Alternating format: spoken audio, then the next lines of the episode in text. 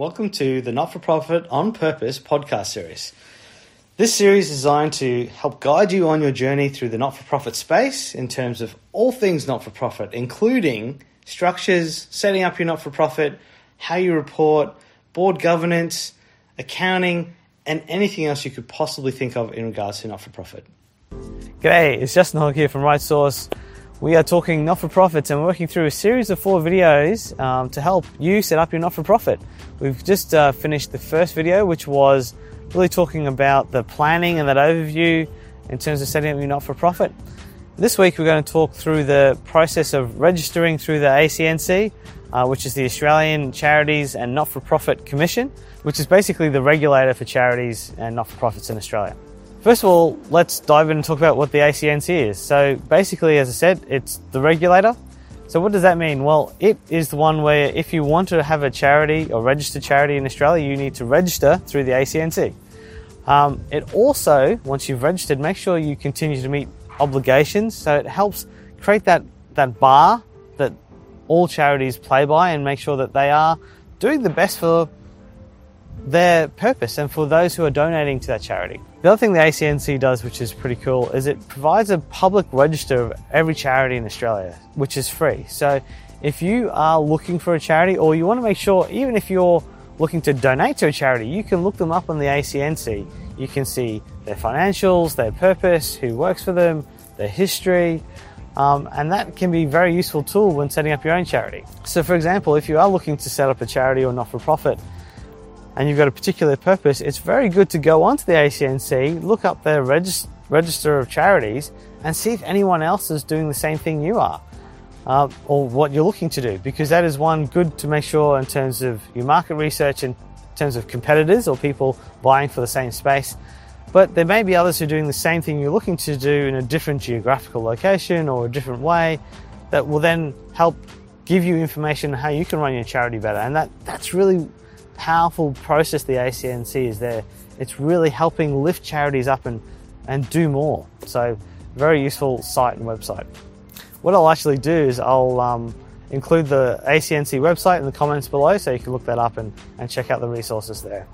When you're looking to register on the ACNC, there's a few, a couple of must haves that you have to have in place before you can really start that process. One, the first thing is you need to be a not for profit. So you need to have uh, entity structure in place that is a not-for-profit structure. So whether that be, and there's a couple options you can go through and definitely get some advice in terms of this, but you can either be uh, an incorporated association, um, you can be a company limited by guarantee, or you can be a trust.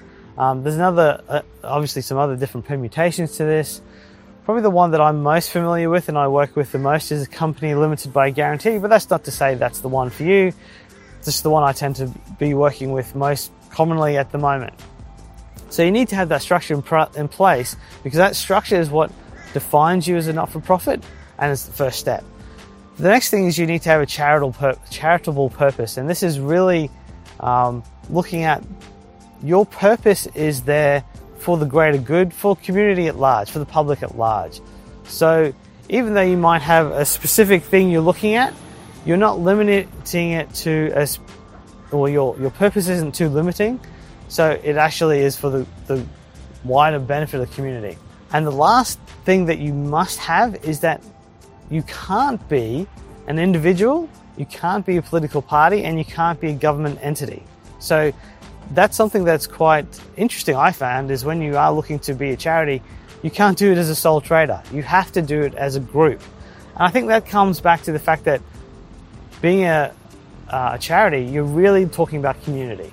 So, okay, there you must have but let's go through a little bit more detail in terms of the ACNC registration process and what what that means and what really you want to have prepared when you start to do that process. Now, the first thing, obviously, having a, a legal entity created, you want to have an ABN, it's an Australian business number, so you want to have it registered.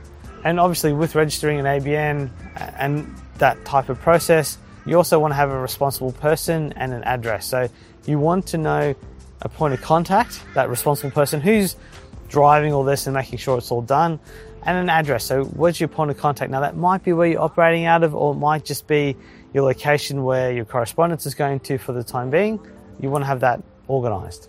The biggest piece that you want organized is your governing document. So when it's a company, it's often talking about a constitution, and this is a really, basically, it's a cornerstone document for your not for profit. So this is something that you want to have worked on and done some work on before you come to the ACNC registration process because this will take a bit of time to get together. What do you need in your constitution? Now, there's a lot of templates you can use. The ACNC has a template constitution. I would definitely recommend getting some uh, professional assistance when you're setting up your constitution to make sure that it's done in a way that suits what you're trying to achieve at your organization, how you want to run it. Now, some key points you want to consider and that you need to include in your constitution for a not for profit, which is different to a normal constitution for any other company you might set up.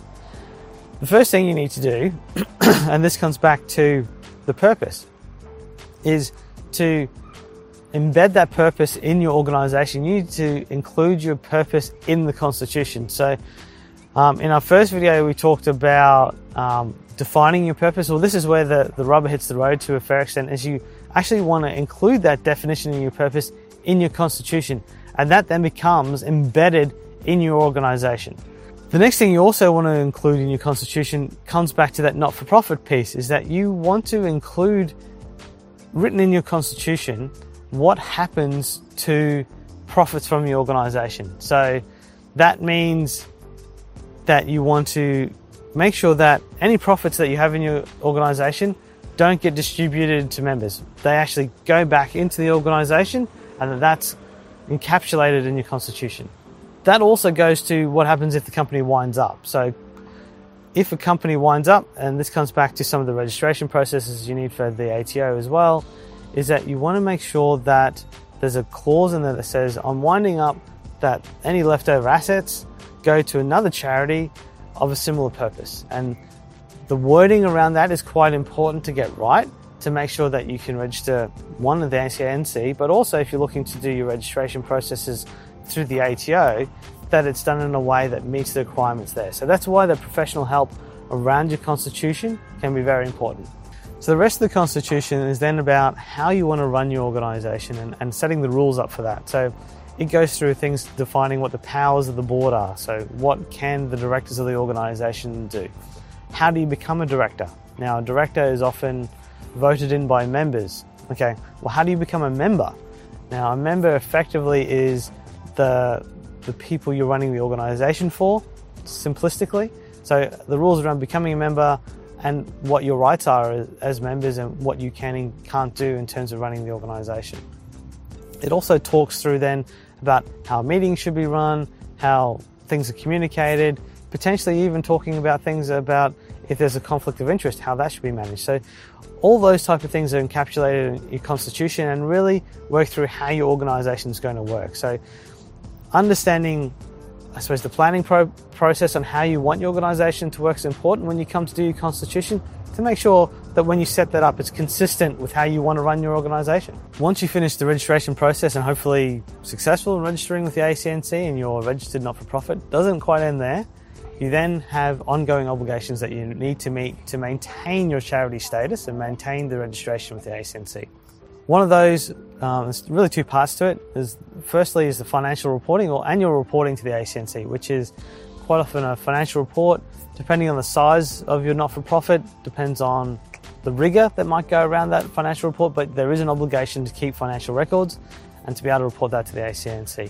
You also will have to do an annual report to the ACNC, which is basically a summary of um, where you're operating, what you're doing, um, how you've gone achieving that, and those two documents go in the ACNC and are then public documents. So anyone can look those up to see how you're going and how your charity is being managed. And the second part of that ongoing maintenance is um, maintaining good governance standards. Now, the ACNC has a set of standards it requires all registered charities to maintain, and that's part of the ongoing requirement of having charities to live up to those standards that's a bit of detail and we're going to go through that in the next video so stay tuned to next week and we'll go through that in a bit of detail in terms of your good governance guide and maintaining your board and the standards that and what that requires for you as your organization and really that's it so that's that's the acnc registration process Again, happy to, to answer any questions that anyone might have in terms of if they're going through that process currently.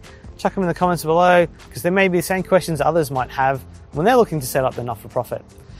If you liked what you heard today, feel free to subscribe to the podcast series. And if you'd like some more information, check me out on LinkedIn. I'm happy to connect and answer any questions you might have. Otherwise, thanks for listening. It's Justin Hogg from Right Source.